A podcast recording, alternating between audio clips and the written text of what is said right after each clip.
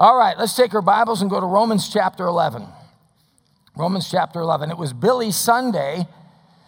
It was Billy Sunday who said the backslider likes the preaching that wouldn't hit the side of a house. And then he says, while the real disciple is delighted when the truth brings him to his knees. Let's go to Romans chapter 11. And we are continuing looking at Bible mysteries.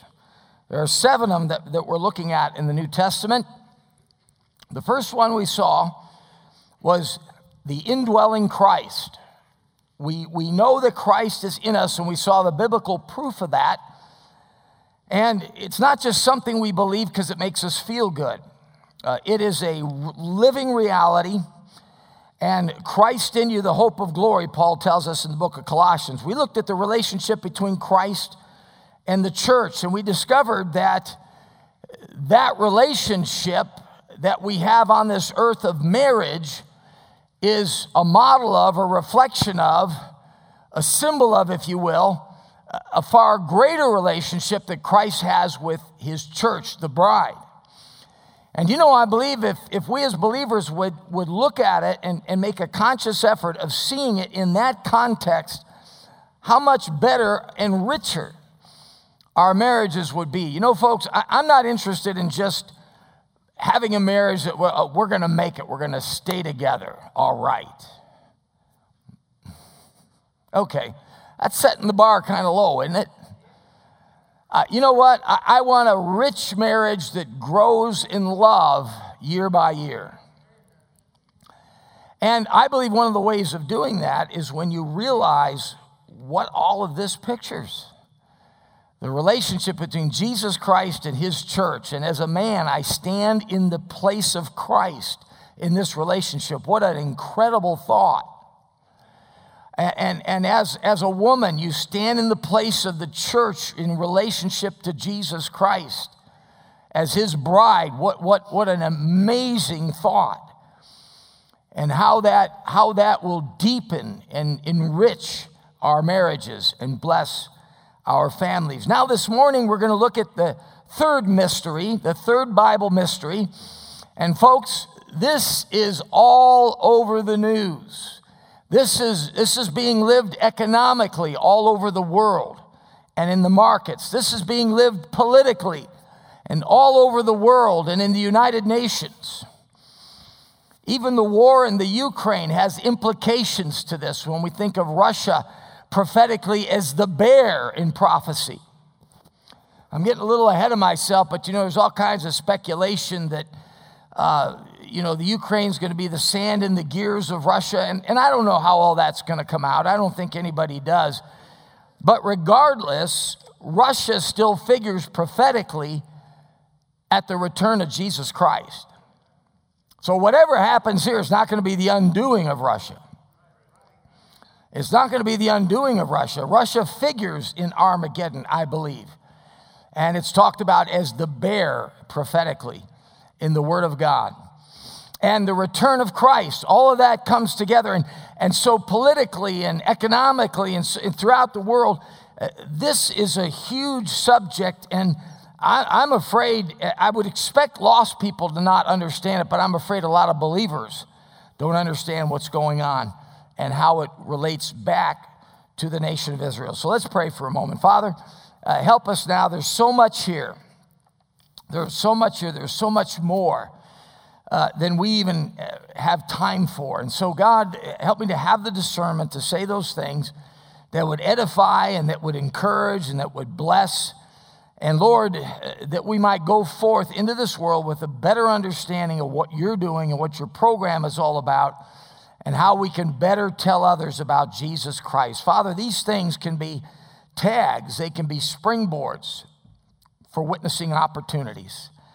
And so, to this end, we ask in Jesus' name that you'd help us now. Amen. Romans chapter 11, the Apostle Paul talks about Israel. And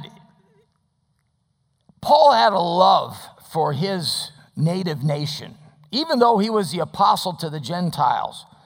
You see this throughout his writings, this yearning he had that his people, the Jews, would come to Christ. Now, he knew that as a nation, because uh, officially their leaders had, had, had, turned away Christ as, as their king and their Messiah and, and, and Savior and, and had him crucified, and then uh, all the way up to Acts chapter 7, it seems if you read those chapters that God is offering Israel another opportunity to repent of that deed of rejecting their king. And by Acts chapter 7, they stone Stephen to death. And the, the gospel's going to all the world in this program of, of Israel being the chiefest of nations and God bringing in a kingdom on this earth. On this earth would be suspended for a while. It would be put, if you will, in limbo. But as we look around us and we see prophetically what's going on, we realize that God is, is bringing things back to this. He made some promises to a very old man in Genesis chapter 12, and he intends to keep those promises.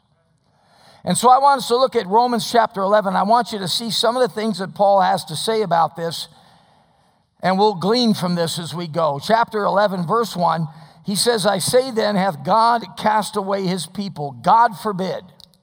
Well, that's the first thing you ought to notice. He hasn't cast them away. He hasn't cast them away in the sense that he's done with them, he's through with them, or that anybody else has replaced them. He still has a purpose in mind for them, even though that purpose has been put to the side for a while. It's been tabled. You and I do that. You'll have a certain plan for a certain situation, and uh, things won't work out, but it's not something you want to cast away, so you sort of put it off to the side for a while to be visited once again later on. He says, For I am also uh, an Israelite of the seed of Abraham and of the tribe of Benjamin. Verse 2 God hath not cast away his people which he foreknew. Now, let me be clear about something. I am not saying or implying for a moment, and I say this to you because as a new believer, this used to confuse me. I would hear about Israel being God's chosen people as a nation, so I think to myself, well, are they all automatically saved? And the answer to that question is no, they're not. Just like us Gentiles, that is, non Jews, each individual Jew must trust Christ as their personal Savior in order to go to heaven. What we're talking about is, is as a nation, as a nation, God's purpose for them, as a people in the aggregate, God's purpose for them.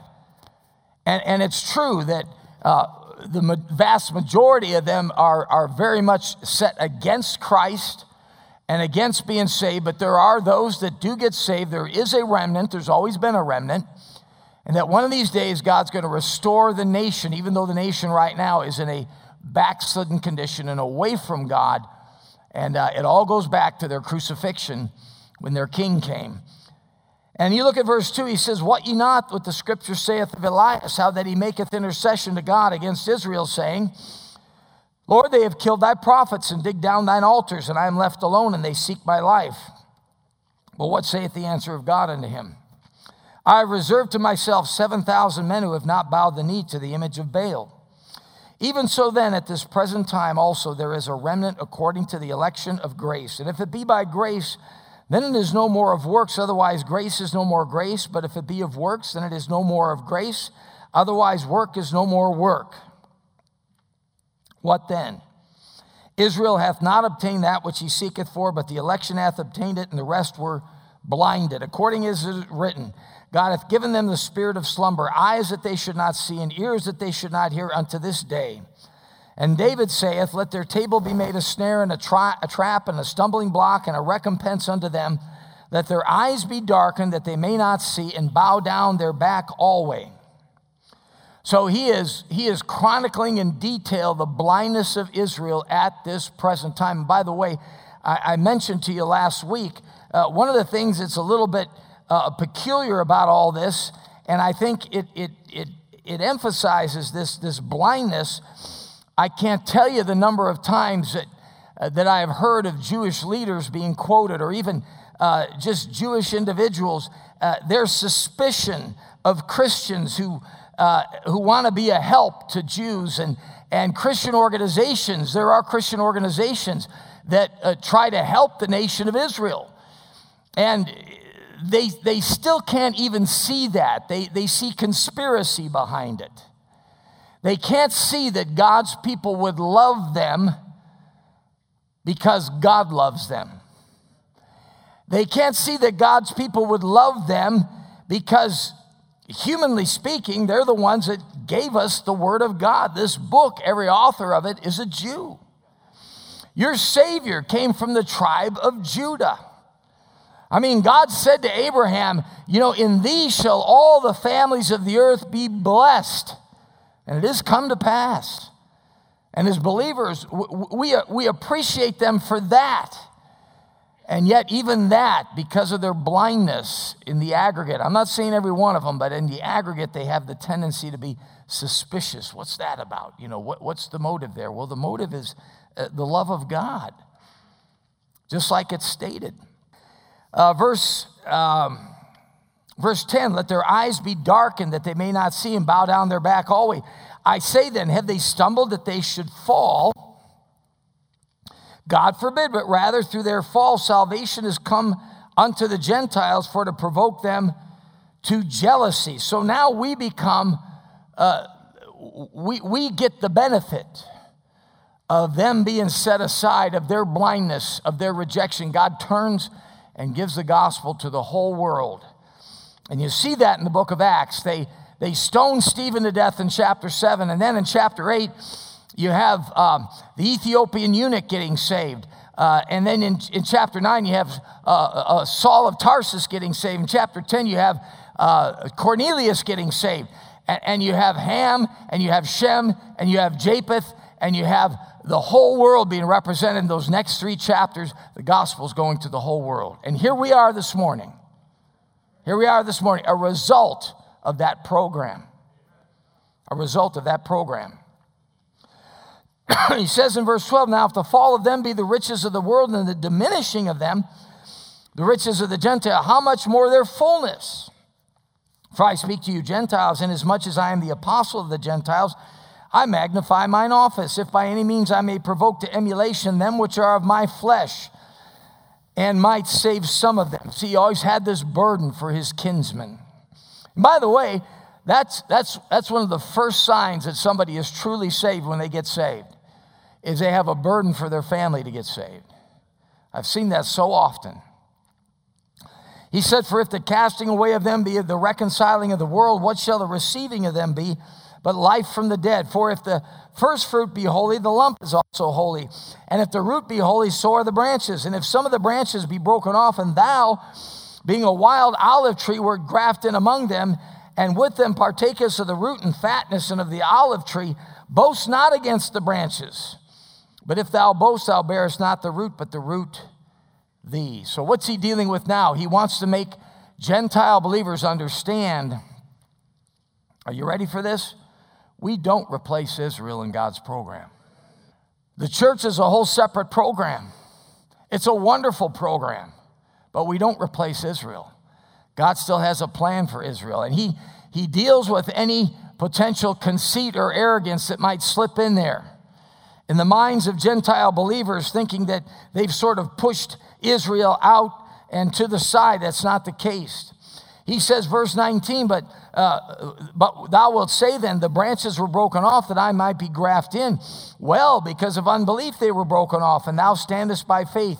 Be not high minded, but fear, for if God spare not the natural branches, take heed lest he also spare not thee. Behold, therefore, the goodness and severity of God on them which fell severity but toward thee goodness, if thou continue in his goodness, otherwise thou shalt be cut off. And they also, if they abide not still in unbelief, shall be grafted in, for God is able to graft them in again. Now, again, understand he's talking about people groups in the aggregate. And it is going to happen. Eh, listen, folks, God is going to judge the Gentile nations severely during the tribulation period. I was talking to somebody the other day and this, this whole thing with COVID and how it just turned everything on its head. And when you look at the book of Revelation and you look at the vial plagues and you look at the trumpet plagues and you look at the bowl plagues and you look at all those plagues poured out on the earth, the COVID virus doesn't even show up next to the severity of those judgments. Oh my goodness, what's it going to be like? Jesus said men's hearts failing them for fear. Just at, at the, the onslaught of news just coming in like Job's messengers one at a time and seeing all these horrific things going on. God's going to judge the Gentile nations. And he's going to bring Israel to a place of repentance so he can restore them and establish the kingdom on this earth with Israel as the chiefest of nations. When you look at the world situation right now and you tell political leaders that that's going to happen someday, most of them would laugh at you. Here's a country struggling for its very survival, surrounded by its enemies, outnumbered multiple times. And yet God has them there to this day. He says, verse 24, For thou wert cut off the olive tree, which is wild by nature, and wert grafted contrary to nature into a good olive tree. How much more shall these, which be the natural branches, be grafted into their own olive tree? For I would not, brethren, now watch this, that ye should be ignorant of this what? Mystery, lest ye should be wise in your own conceits, that blindness in part is happened to Israel until the fullness of the Gentiles be come in. And so, verse 26, all Israel shall be saved, as it is written, there shall come out of Zion the deliverer, and shall turn away ungodliness from Jacob. So he says, Don't be conceited. Partial blindness for Israel. They're going to be restored someday and the nation will be restored because a deliverer will come, which of course is the Lord Jesus Christ. Now, this portion of scripture is what I call a cult buster. Because all the cults and all the all the apostate religions under the name of Christendom assume that they take the place of Israel. They assume such a thing. Notice chapter 16. Keep your hand here and go to chapter 16. I know it's Sunday morning, and I know the conventional wisdom is, you know, your Sunday morning crowd can't handle the deeper things of God. I don't believe that.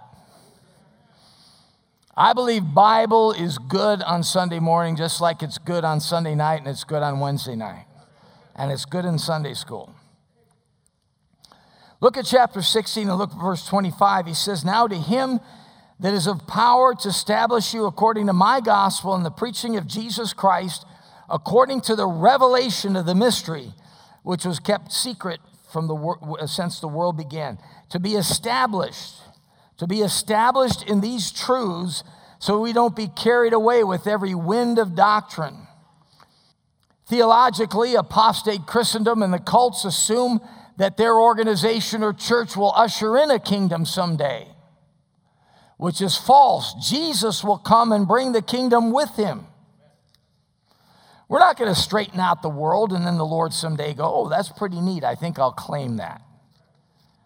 That's not how it's going to work, folks.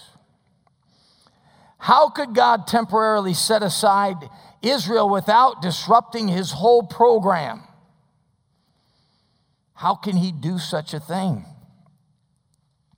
Well, we have an amazing God, folks.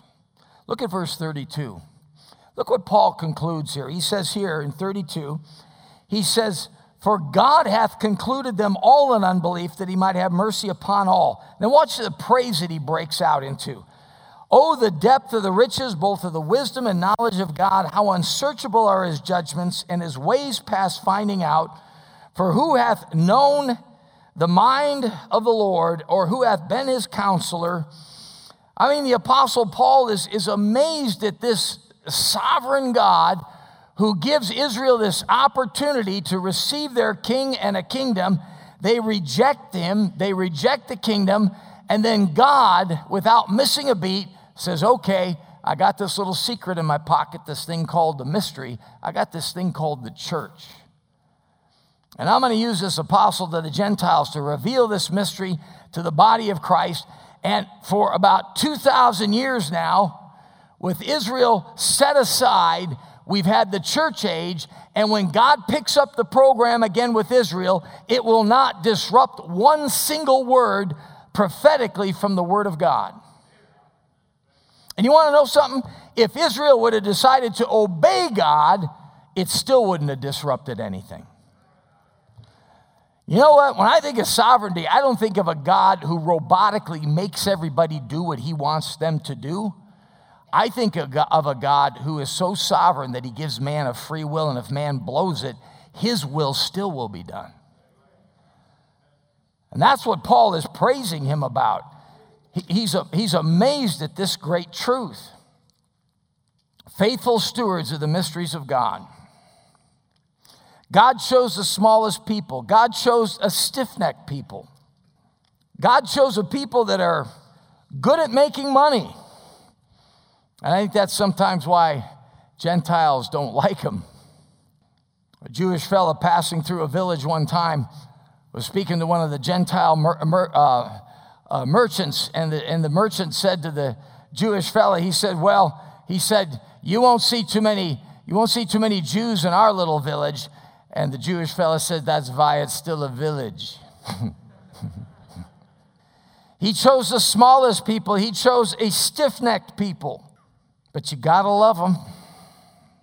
You gotta love them. Look at Genesis chapter 12.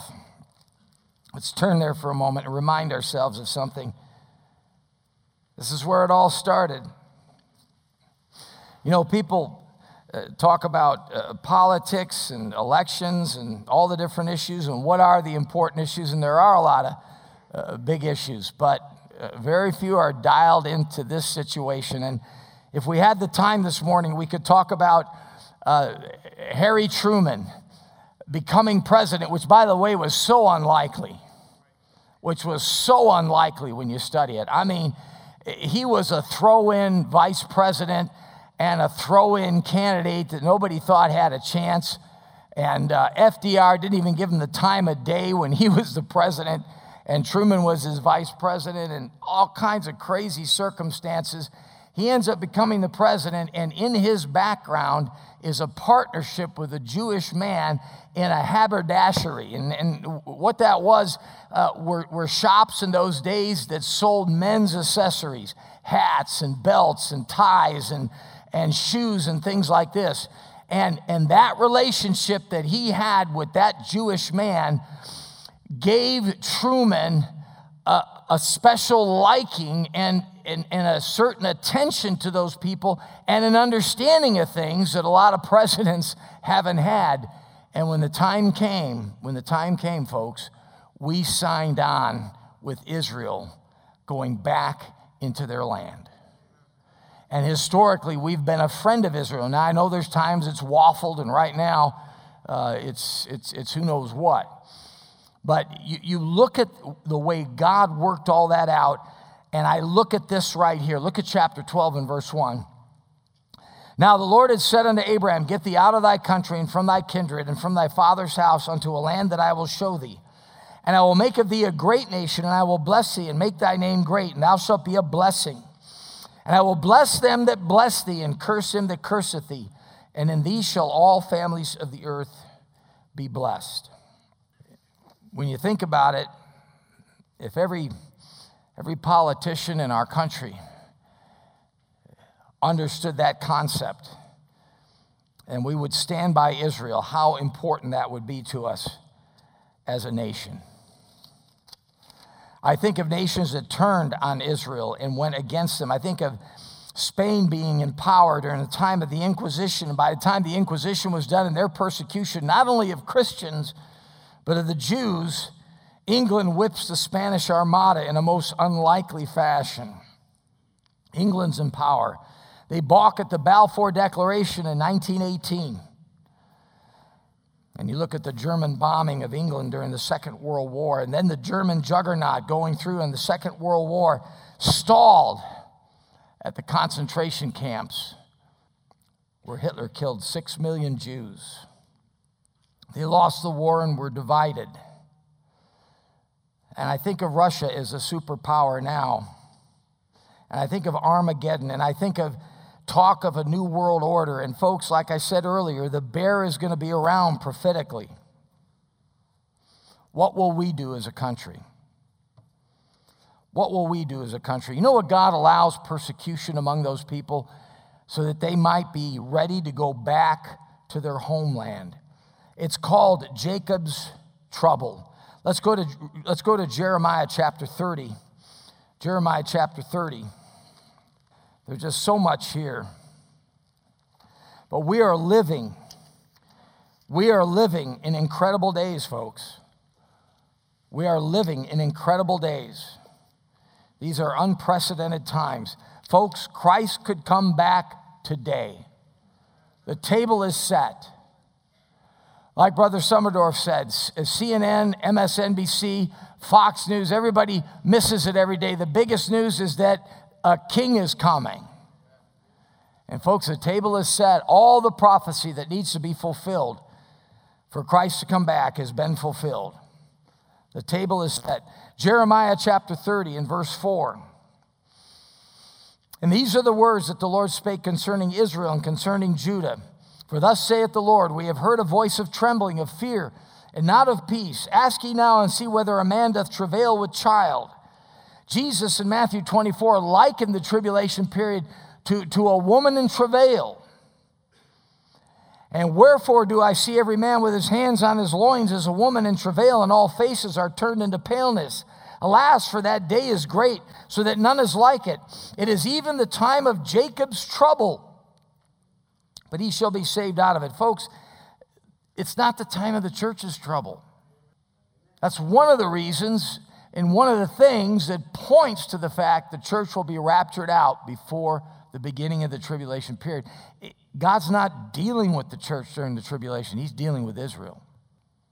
It's Jacob's trouble. Verse 8 For it shall come to pass in that day, saith the Lord of hosts, that I will break his yoke from off thy neck, and I will burst thy bonds, and strangers shall no more serve themselves of him.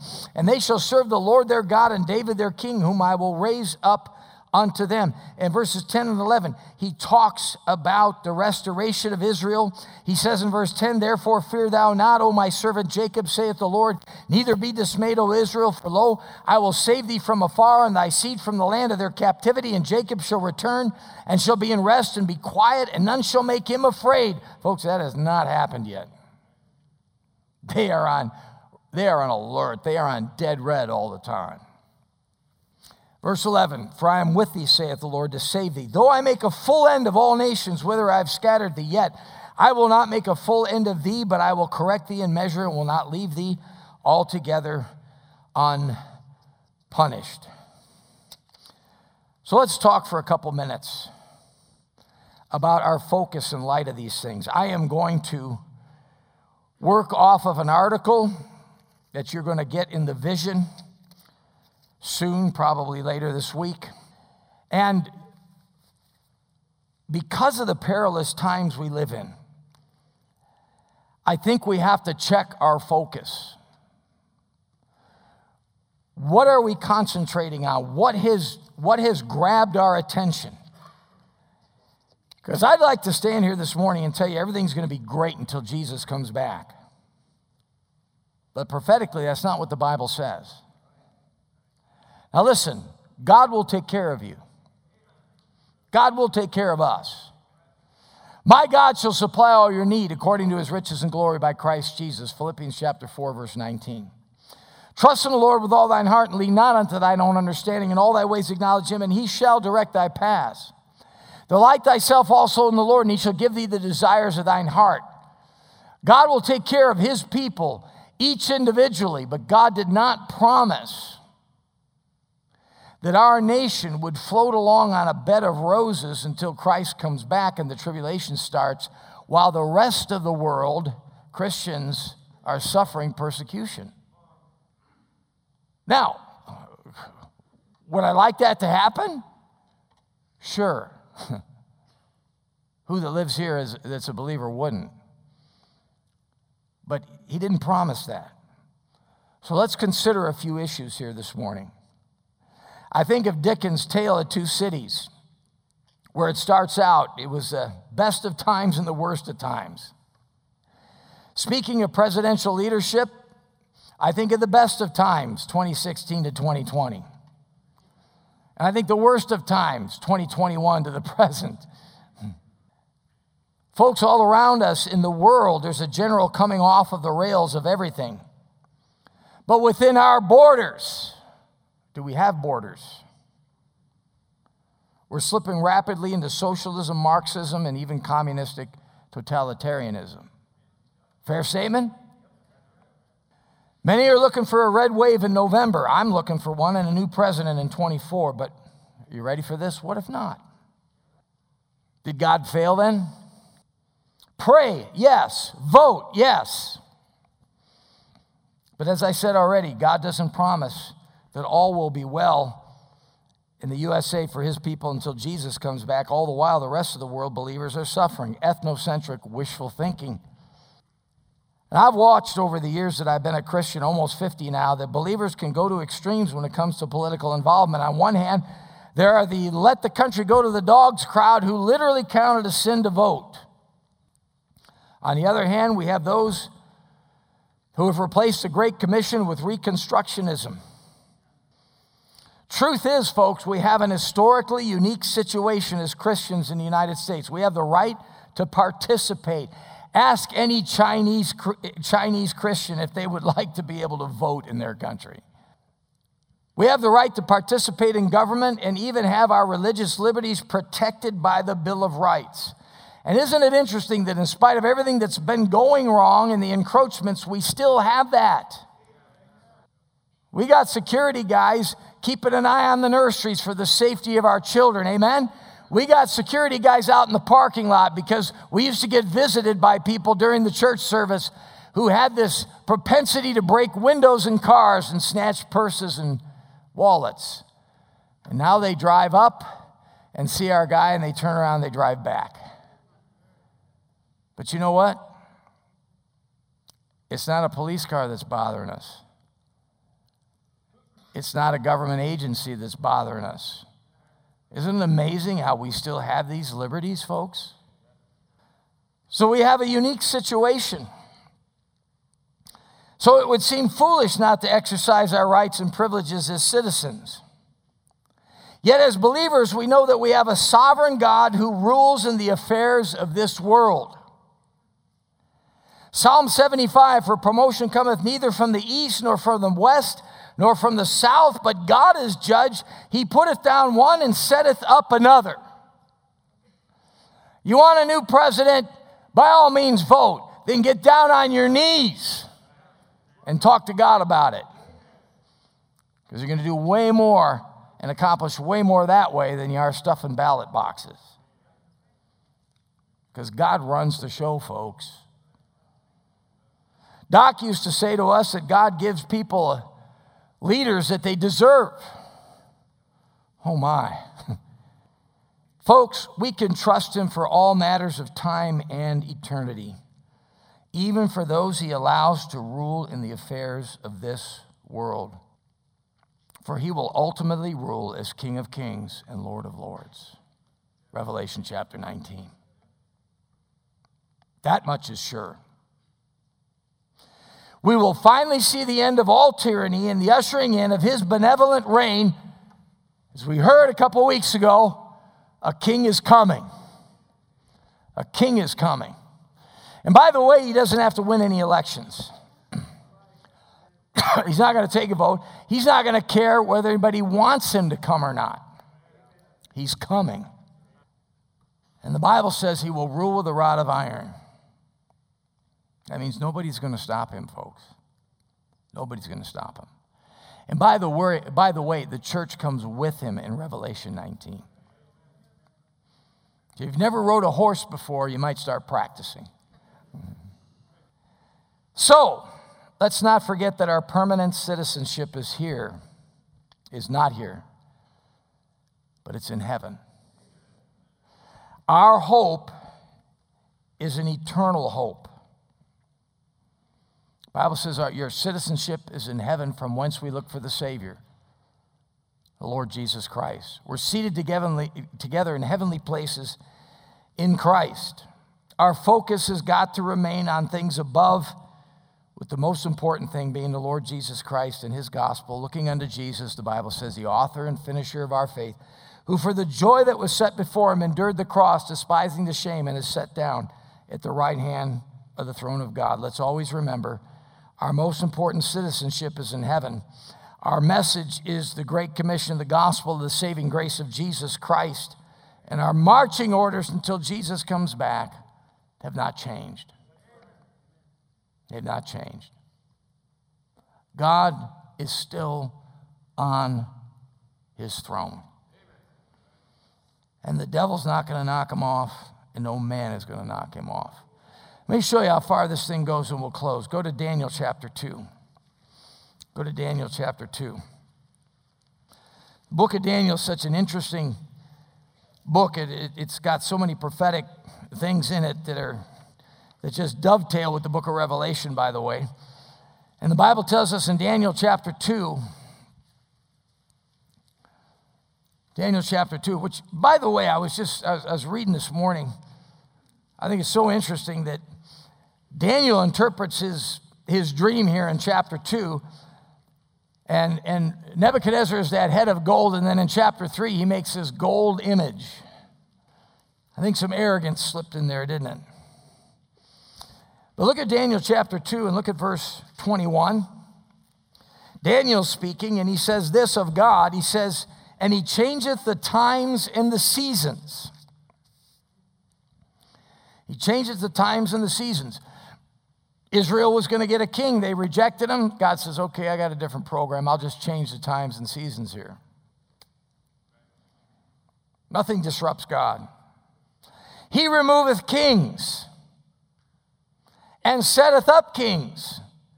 He giveth wisdom unto the wise and knowledge to them that know understanding. Folks, I pray that our country will have revival. I pray it. I, it doesn't look likely, humanly speaking. It's a long shot. But you know what? Every time God's ever given a revival to a nation, it's been a long shot. And it's been in times of apostasy and declension. I'm praying for revival. I'm praying that our country will be a sheep nation in the end and stand by Israel. I'm praying that God's people won't forget missions because God's heart beats as the heart of a missionary, for God so loved the world that he gave his only begotten Son. And maybe God will consider that. And I'm praying that we might be part of a remnant, that when God looks at this country, he sees enough. Enough remnant. You say, what's the best thing I could do? To, I mean, if I wanted to save America, what's the best thing I could do? Live a good Christian life. Stand up for Jesus Christ, be an outspoken witness. That's the greatest thing you can do for your country. Because God would have spared Sodom and Gomorrah if he would have found 10 righteous. I don't know why Abraham didn't keep going, but he had God whittled down to 10. I don't know why he didn't go for five. That would have been interesting. Amen. God would have found 10. He would have spared Sodom and Gomorrah. I wonder how many he has to see in our country to spare it. Where's your focus this morning? Keep your eyes on Christ. Nothing that's going on right now around the world or in this country or in your neighborhood has taken God by surprise. By the way, nothing in your life has taken God by surprise. He's sovereign and He's in control. Let's bow to Him in prayer. Father, we thank you for your word. And Lord, Help us as we consider that word in our lives individually, in our families, in our community, in our state, in this country, and throughout the world, Lord, that you are God. And we read in Psalm chapter 2 where the heathen said, Let's cast away their cords and, and, and, and let's, let's get rid of this God. And we're told in the book of Psalm chapter 2 that he that sitteth in the heavens shall laugh. You're not disturbed by any of this. You're not threatened by any of this. You're in control, and we thank you for that. And help us by faith to tie into that great truth and live our lives with confidence in you and faith. Lord, we do lift our country up and ask that you might have mercy. And more than anything else, Father, we know that we need a revival. And a revival involves Christ being glorified and honored, and many coming to Christ, and your people turning to you in obedience and walking with you in ways that maybe we've never walked with you before. We ask that that might be the case before Christ returns. Thank you for these truths, Lord, and so much more. And we pray these things in Jesus' name.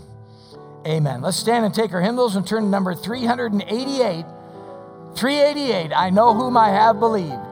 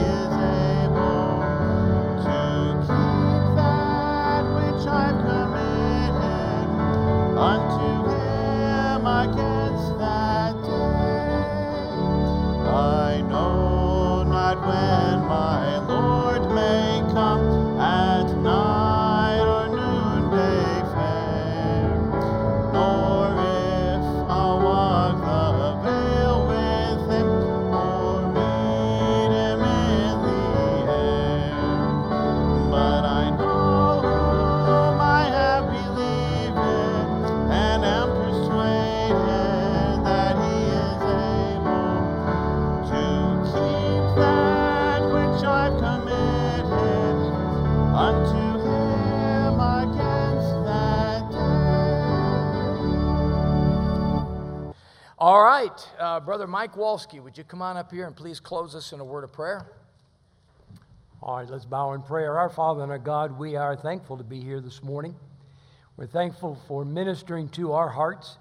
Lord, we know that uh, whenever we look at the uh, news or we hear something that uh, causes us to even shudder or possibly fear, Lord, we know you're still on the throne.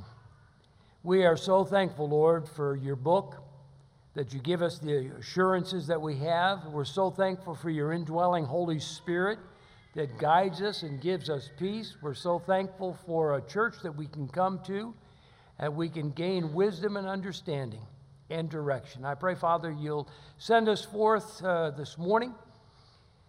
Give us a good day to honor and glorify you. Bring us back again this evening. Help us to live our lives in light of eternity. And we love you and count it a privilege. In Jesus' name, amen.